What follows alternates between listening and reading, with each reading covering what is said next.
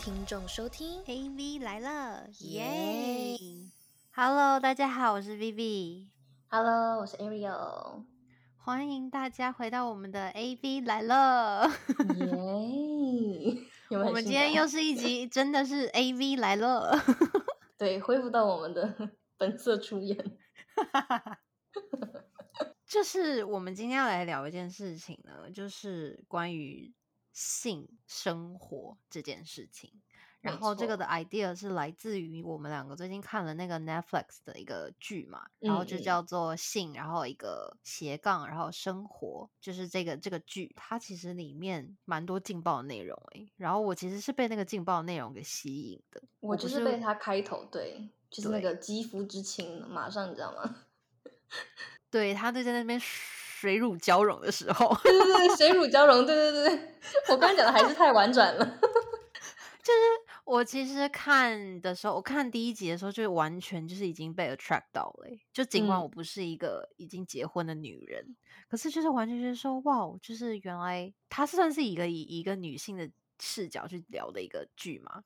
一然后就是个已婚妈妈，新婚妈妈，对，就一对新婚夫妻的里面的嗯太太，然后呢，她因为觉得她的老公是一个非常完美的老公，然后各方面都特别的好，然后对她也很好，然后又爱小孩，又会赚钱，然后情嗯商又高的一个这样的老公，完美老公形象。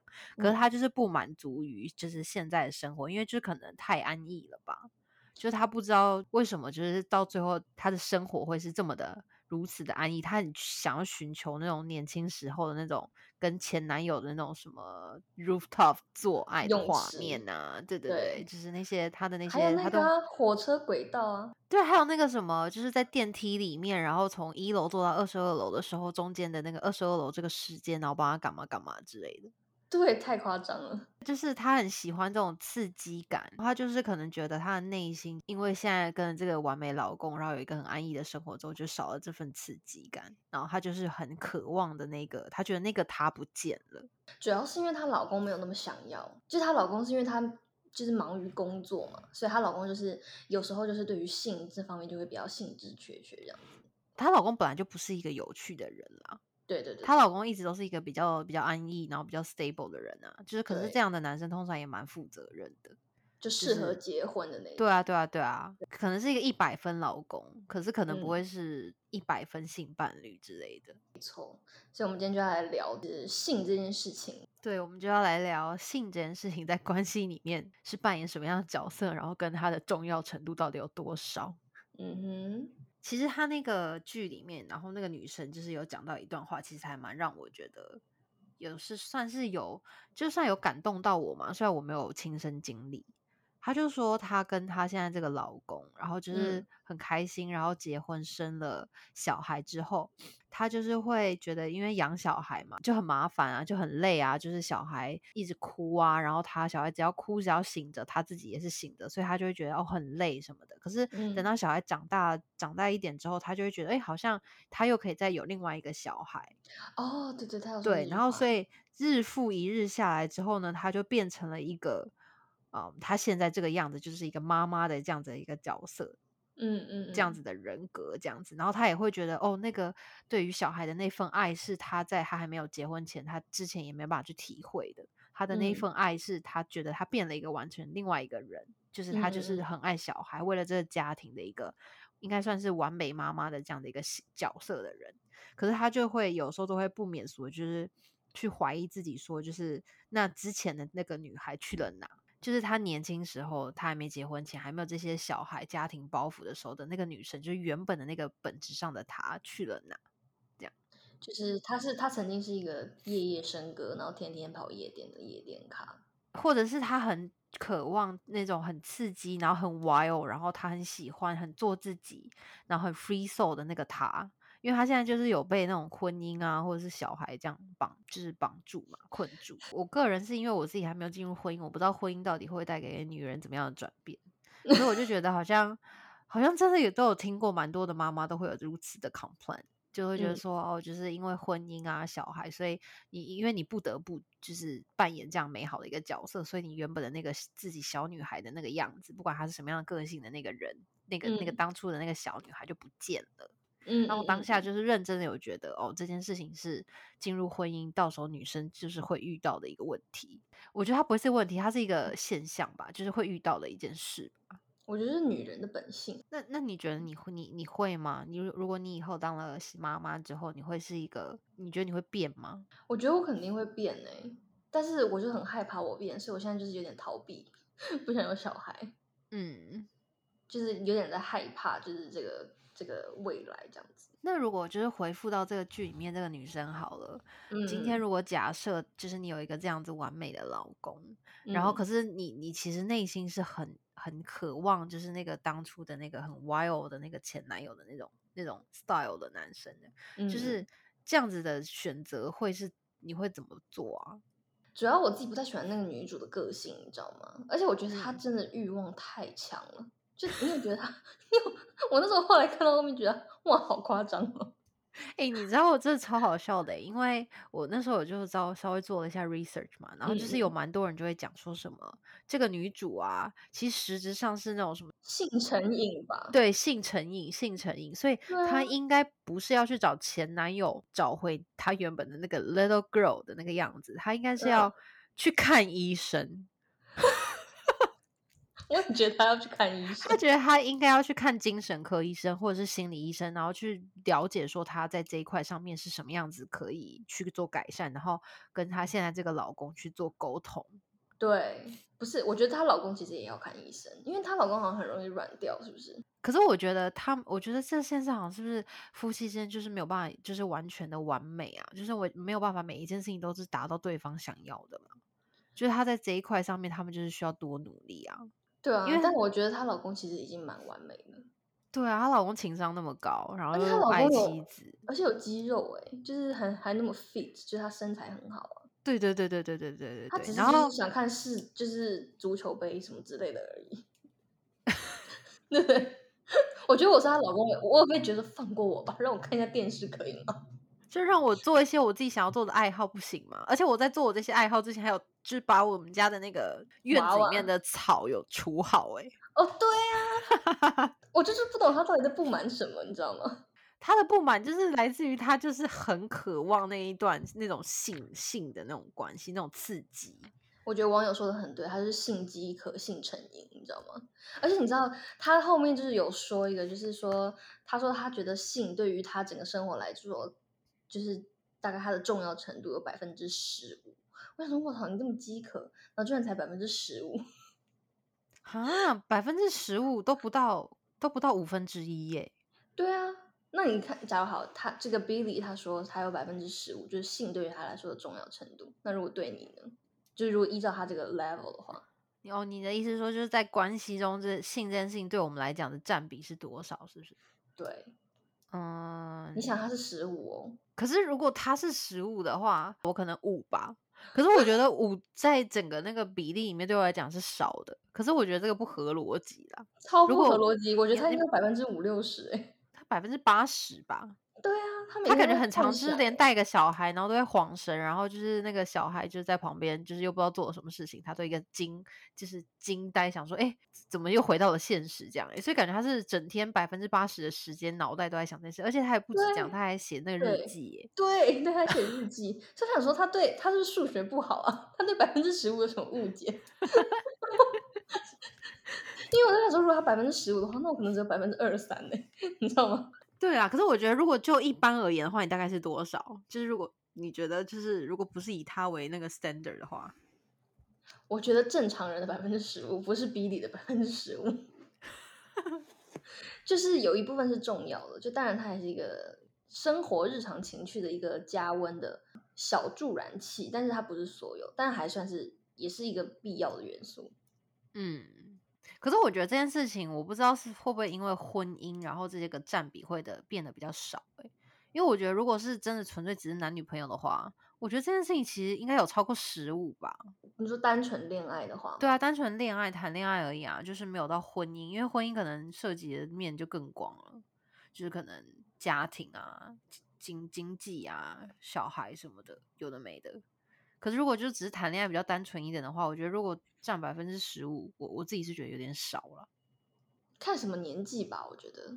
嗯，也是，对你说到一个重点了，因为呢，我就有做 research，然后就是有一个性爱治疗师，还蛮有名的，叫做甄红丽老师，他就说，他就说性，他就说性爱频率呢，就是是等于你的年龄的首位数乘以九哦，也就是说，比如说假设假设，比如说我们现在是二二二开头嘛。对，然后所以我们就是二乘以九等于十八，十八。可是这个十八要分为十加八，就是说十天内要有八次。哦，是这样啊。等一下，十天内要有八次，对，也就是说一点二五天要有一次。这个老师才信成瘾吧？这也太高了吧！这个几乎就是只有两天没有没有没有，可是你要思考是二十几岁的人，所以就是一点二五天也好，我们理解为就是两天一次的话，其实我觉得正常诶、二十几岁人、欸，我们是 late twenties，我们不是就是二十出诶。诶、这是因为你现在进入婚姻，对不对？好了，我我才是那百分之就五的我刚刚说没有，我觉得正常哦，我我觉得正常哦，我觉得我就据我所知，还蛮多人是这样的。假的？那我等一下拿去给我老公看一下好了。真的这么高吗？他没有觉得说怎么样子就不 OK，你懂吗？他只是说这样子的关系，这样子的频率，性爱频率，哦，OK，对对对，他可以作为一个参考，不是说为了要达到某一个次数，然后拼命做就会健康，不是这样。他只是给你一个参考。养养生操。好了，好好，这是一个就是参考。那如果就是不是这个数字的话，就是不正常，是不是？不是不正常，就是他只是说，如果你有这样子的次数，它会造成你们之间的一个关系上好像还不错，这样子哦，OK，比较融洽或者什么的这样子。心理上也比较健康。对对对，然后呢，可能就是他说，你看三十几岁，三三三开头就是三乘以九等于二十七嘛，所以是二十加七，就是二十天要有七次这样。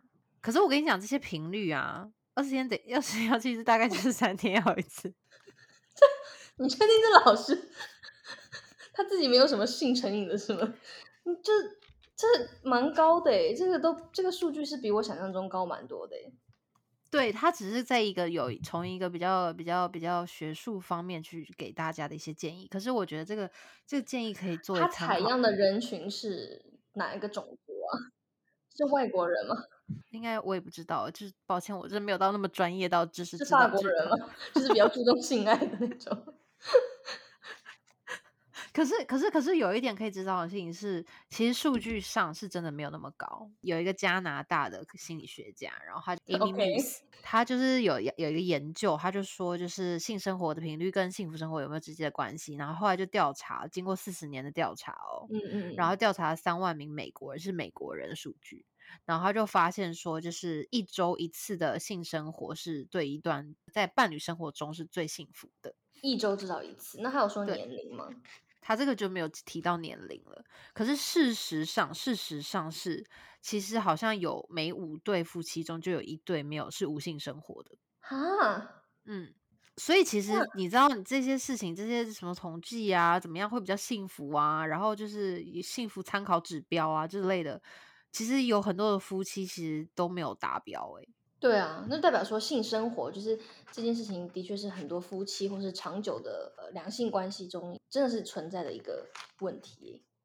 对啊，现在才发现，可是我我要 mention 一点，就是他说的无性夫妻，其实就是他一个月内没有性生活就叫无性夫妻。一个月内，对，一个月其实蛮长。对啊，就是你，你其实如果说真的是正常，这种我们讲正常夫妻哦，他们住在同一个屋檐下，睡同一张床的这样子的夫妻的话，假设，嗯嗯嗯，这样这样子的夫妻，如果你每一天都跟他睡在同一张床上，然后一个月没有性生活，其实我觉得蛮蛮蛮蛮 sad 的耶。我觉得是要，我觉得要看多久的夫妻，就是你说那种五六十岁了都已经结婚什么四十年的那种，哎，五六十年 很不合理，二三十年的。对，就是我可以理解，可是我觉得如果真的没有的话，好像我也不知道，我我到那个时候再来搞，再再来问自己好了。我们就来重录这一集，对啊，然后发现这一切都是错误的。亲身体验。对，然后就是也有调查显示说，你看，就是在日本有百分之三十五的夫妻都处于无性婚姻。昨天你不是才发那个给我看吗？就是嗯有什么？小小短片，嗯嗯，然后就说就是什么，就这样不就是也等于强制单身吗？哦，对对对对，这种东西就是可以讲到另外一个点，好像就是可以讲说你到底是主动无性还是被动无性。嗯，就是我觉得，如果是主动无性，如果双方都有这样子的一个意愿的话，可能是不是就会好一点？就是可是如果是一种共识。对，算一个共，嗯，真的是一种共识。如果是被动无性的话，那其实有，如果有一方他真的需求量大一点，然后另外一方又无动于衷，然后没有要进行配合或者是互相沟通理解的话，有一方会去出轨，也是情有可原。对啊，就像 Billy 在里面说，就是那个《Sex Life》里那个女主，她不是就也是讲课就讲，她说什么一夫一妻制其实很很很违反人性的。对他们就是等于说，他们那对夫妇就是在那方面没有达到共识啊。对对，然后有一方的这个需求就没有被满足。嗯，其实我不知道为什么、欸，我自己觉得好像确实是跟人有关。所以我觉得就是在婚前，就是你要知道这个人跟你性方面 map 没错很重要。没错，对真的是跟人有关。就是有一些人，他本来性欲本来就不是很强，可是如果你是另一方又是很强，就是在这上面肯定就会有一点不 balance 吧。嗯，而且你也不能说是他错或是谁错，因为其实都没有错，就是个人他自己本身的需求量就是就是不同啊。就是不同。对，对啊，我也有听过很多女生其实是不需要有性的、欸。真假的柏拉嗯图恋爱吗？对啊，就是那种真的是心灵上的，他觉得不需要。我唯一人生只有听过我我阿姨是这样，但是我没有听过身边有任何人是这样哎、好神奇、有哦！哎、我有听过两个、两三个。真假的嗯，我的朋友们有有这样嗯子的人。啊？嗯，而且我都有访问过欸，我说你是因为嗯没有这个需求，不知道有这个需求，还是没有接触过，还是是不是遇到都太烂了，还是怎么样？就是我也是怎么一直想知道到底为什么。哦，我跟你讲，我那天有看到一篇文章，我觉得还蛮有趣的。你知道现在就是好像网络上有一个说法，就是有流行荤炮跟素炮。嗯就比如说，一般就是男女生发生关系，也有人称称作为打炮嘛。然后现在嗯居然打炮居然有分荤跟素诶，然后居然就是有一部分的人真的喜欢是素炮，就是他们不进行进行肢体的那个结合，然后他们就是盖棉被纯聊天，心灵的结合叫素炮。哦，就是认真的在那个心灵上得到了一个高潮，是吗？对，就颅内高潮吧，我觉得 好专业哦。真的好专业哦。现在分析这些性的人好多哦，花样百出哎。我可以理解那种女生在这方面是需要有是，是怎么样？我在讲什么？女生在这方面是需要有爱的加持，可是真的嗯到完全没有了，我觉得其实也是蛮神奇的。可是这这真的有人，真的是会有这样子的人存在诶。对啊，我刚本来想开一个黄腔，想说算了，别回去了。那你嗯，你说对啊，我想啊知道你朋友就是他们，他们是远距离恋爱吗？不是啊？远距离恋爱的，现在下面都已经要爆炸了耶！所以哪有他们是哪来的什么？无性无性关系呀、对啊，他们在同个地方，然后没有什么，就是纯对，不需要心灵交流，然后不需要就是这个嗯性方面的。嗯，不需要，可男生可能需要哦，可是我我知道女生好像有些不需要，然后女生会觉得这方面只是配合而已，配合演出。好辛苦，辛苦你们了，好累哦。真的好累哦。不过我有听说，就是以前我们学校有一个男生同学，然后他之前的前女友是一个天主教的女生，所以他们是不能有婚，不是天主教还是基督教，反正就是不能有婚前性行为。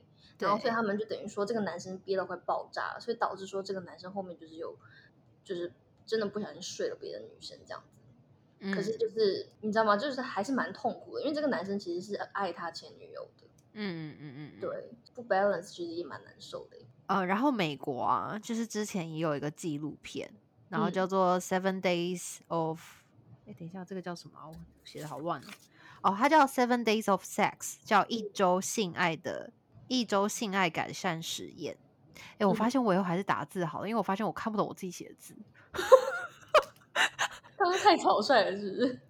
对啊，我想好再重新讲一次，就是就是美国在二零一二年的时候也有提出一个纪录片，然后这个纪录片就叫做《Seven Days of Sex》一周性爱改善实验。然后他就是找了十对的夫夫妻，是夫妻哦。然后可能他们对于婚姻都不美满，就是他们都觉得他们的这段婚姻不美满。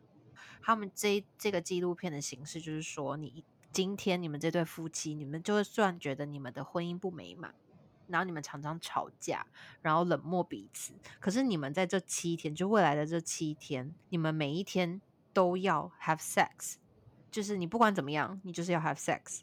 然后你你起来吗？这样子？就反正就是他们这这十对夫妻在这七天都有就是做这件事情，嗯，就是。不论有没有吵架，就算吵架也也要做这件事情，嗯嗯嗯，对他就是算是一种记录嘛，就是看说就想透过这样子的方式看看能不能因为性这件事情去改善彼此之间的关系，嗯。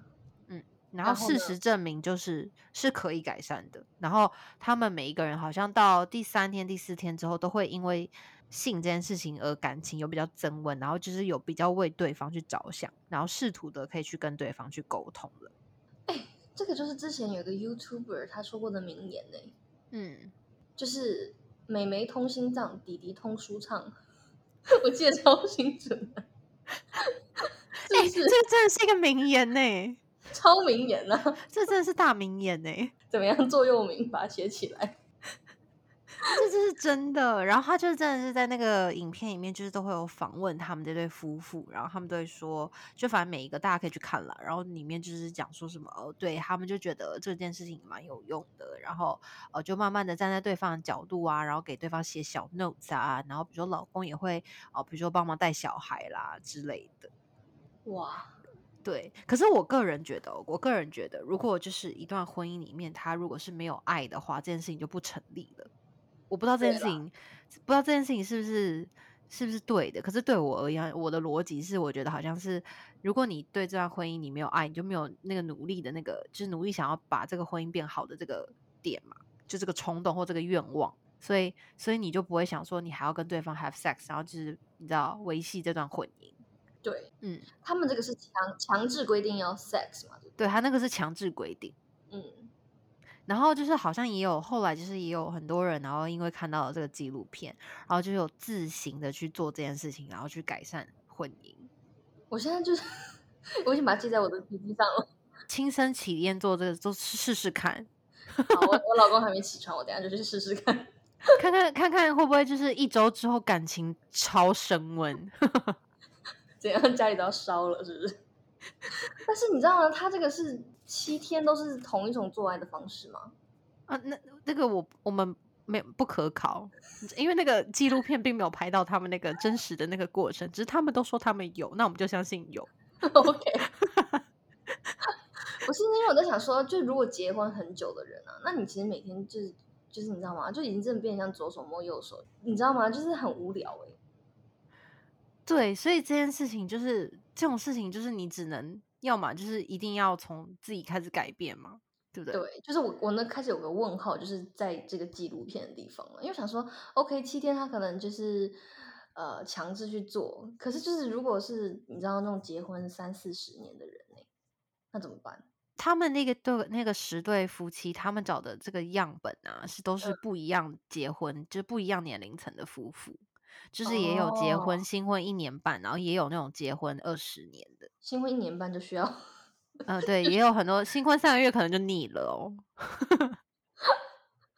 对啊，你看他们也是还同意来上这个纪录片，就代表他们是有要让他们的婚姻有所成长的嘛，就是有所提升的，不然他们也不会来啊。只要吵到要离婚的，谁还要来这边透过性？增增进，他们是有在吵架。其实这个就验证了，就是我们就古时候一句老话，就是床床头吵，床尾床尾和，难怪是有道理的。没错，嗯，对他们就是都是有在吵架的，或者是冷冷战的夫妻档，每一对夫妻都会有问题啦，只是可大可小嘛。只是他们就是他们的意思，就是说他们觉得他们都。对于这个婚姻，然后不满意啊，什么什么的，这样，然后他们想要看看是不是可以改善，这样，嗯嗯嗯嗯，对啊，结了婚就只能靠这个了。如果还没结婚的话，其实就是改换人嘛，对对，就是换人。就看你你觉得性有多重要了。但是就是你知道，你要想哦，就是如果你要真的跟一个人结婚，就代表你你也是在挑选你的永久性伴侣。嗯，我觉得你讲的很对耶。对啊，所以就是在结婚之前，就是如果性对你很重要，我觉得我们要不要跟大家分享一下 我们的渣女朋友们跟我们分享的如何不就是不打开一个男生，然后就可以知道，哎，他会不会是你未来 potential 的好的性伴侣？哎，我跟你说这件事情啊，我真的很想听。而且你知道我我那个渣女朋友还说了什么？你知道吗？她说了一个还蛮棒的名言，跟大家分享一下：Man is a box of chocolate。他说男生就是像一盒巧克力，就 其实蛮蛮 sweet 的，我觉得他形容的很贴切。但是你要继续听后面，他说：“You never know how small or how short or how soft or how quick he will be。”就是你真的要吃下去，你才会知道。就是你真的打开试过了才知道。可是有时候试过不见得就是对你的胃口这样子。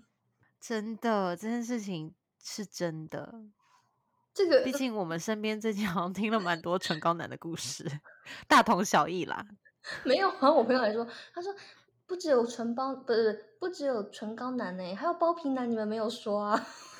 我想说，姐妹你经历了什么？包皮男真的有点听起来有点吓人哎。他的生活真的蛮丰富的。诶，其实我有点，我我想知道包皮男他的定义，他的定义是什么？就是没有割包皮的男生。哦，对，懂。女生默默懂。那好吧，那那那他那，请问一下你的那位渣渣女朋友，她她遇遇到这么多之类的，然后她到底是透过什么样的方式，就是不用打开就可以知道她到底是怎么样的一颗巧克力？对，反正她就是总结了她就是目前的这些经验啊，然后还有其他女生朋友，反正大家就是就是女生私下互相讨论，就是传授一下这种。不用开箱就可以知道的 秘籍，女生真的好无聊哦。男听众是不是有默默害怕？就哇，现在女生都跟我聊这些，好吓人哦。对，反正他就有分享，就是就是有人说，就是可以看面相，你知道吗？就什么眼睛跟鼻子的大小的比例。嗯，这个我有听说。对，就好像就是说鼻子要大嘛，就如果眼睛小，鼻子大，好像就会大。然后眼睛大鼻子小，那他就会小。可是如果眼睛大鼻子大的话，这好像就不知道了。哎，我听到的好像是说什么，他的鼻子是占占他整个脸的比例。就是如果说他的你你这样看他整个脸的那个五官的比例，他的鼻子又比较大的话，好像就比较大。哦，好像对对，好像也有这样说。因为我有个女生朋友，之前我们出去玩，然后他就说：“哎，这个男的满脸都是鼻子，看起来还不错。”什么叫满脸都是鼻子？你不很好笑吗？超好笑！所以，所以以后称赞一个男生是说：“哦，他真的是满张脸写着鼻子。”对，男生如果有人这样称赞你，就是你要偷笑，真的。对，反正还有另外一个说法，就是还要看那个手的大小。嗯嗯嗯，对，然后有人说是看那个男生的大拇指嘛，也有这样说的，或者还有人说就是看那个男生的指节，就是如果他那个手是那种很很 man 的那种手，然后他的指节是比较那种粗犷的，就他的指节是关节那里吗？对，手指关节，嗯，然后他是那种比较大的指节，然后那种很很男性的那种手，他们说这一般就是会比较粗，还是比较对，好像是比较粗。真的吗？那如果很秀气的手，可是还是大手，可是细的，是会怎样啊？那可能他就是一个很会写作文的人，他可能是钢琴家吧？这个好好难知道。我要做一个科学数据统计了，因为我觉得男生手有一些手很修长啊，也很漂亮，哎，就很好看啊。对啦，就是那种学过音乐就不就不知道是不是在这个统计范围内了，你知道吗？可是我我就是我那个朋友，他说就是他觉得最准的就是脚的大小，看男生脚。真的吗？对，到底是鼻子比较可靠还是脚啊？就是我那位那位渣女朋友呢，她自己觉得是脚是最呃，她觉得最准的。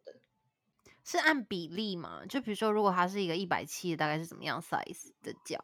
然后，然后他如果是一个一百九的，那又是怎样？是吗？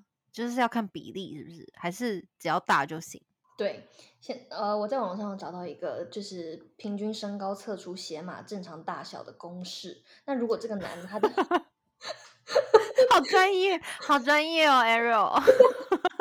那我一下，以后大家就先问他身高，然后知道他脚码，就是呃，你的他的脚长乘以二，然后减十，就会等于他的码数。嗯，所以嗯他嗯就是应该他就是他平均的码数，但是如果他的脚码比就是算出来的大，那就等于说他的脚可能比正常他这个身高的人大。哦，所以就是，也就是说，不管是看鼻子还是看脚，就是反正比例上比较大就是大。对，就比如说像你看，像我们一五八嘛，我们正常脚 size 就是哎，你怎么可以把我们的那个这么可爱的那个身高讲出来？对我们非常 对我们非常袖珍，OK。那就啊，就拿我们来说好了，我们一五八，那我们正常脚 size，你看像我就是三十四点五，然后到三十六点五吧，是不是？我们这个身高好像差不多是这个这个脚的大小。那如果他可我们的脚应该是二十三点五吧，我是二十三点五。二十三点五是几码？我是二二点五，所以其实我们就差一个 size，就是五到六码嘛。对，那如果这个这个这个人他可能我们平均身高大概就是五六码五六码这个范围，那如果他就是七点五码或什么的，就是哎，如果是个男，就是他会就是据我朋友就是这位渣女朋友，他就会比较吸引到他，好难去讲哦，你知道吗？天哪，我觉得还蛮好的。对我对我对鼻子的那个，好像我真的听过很多次，对，好像鼻子真的有有那个有有可考。就是我现在不免俗的，就是把那个 Instagram 打开，然后看一看看看所有男生朋友所有的对。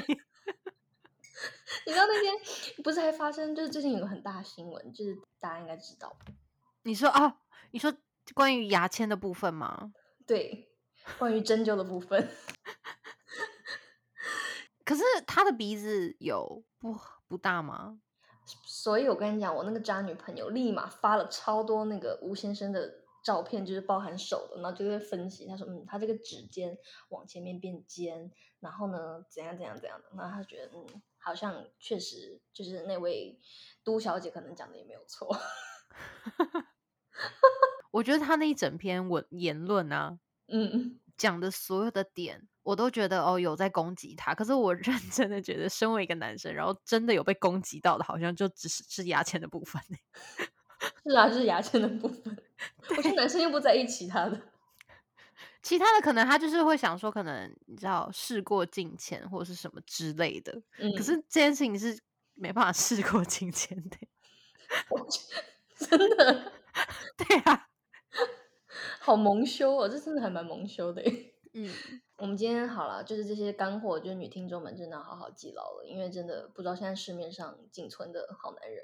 都在哪里？我们就是只能够透过就是这种奇怪的方式，然后去感受一下，不然真的是只能打开了之后才知道巧克力长怎么样。对，不知道打开的是巧克力还是潘多拉的盒子。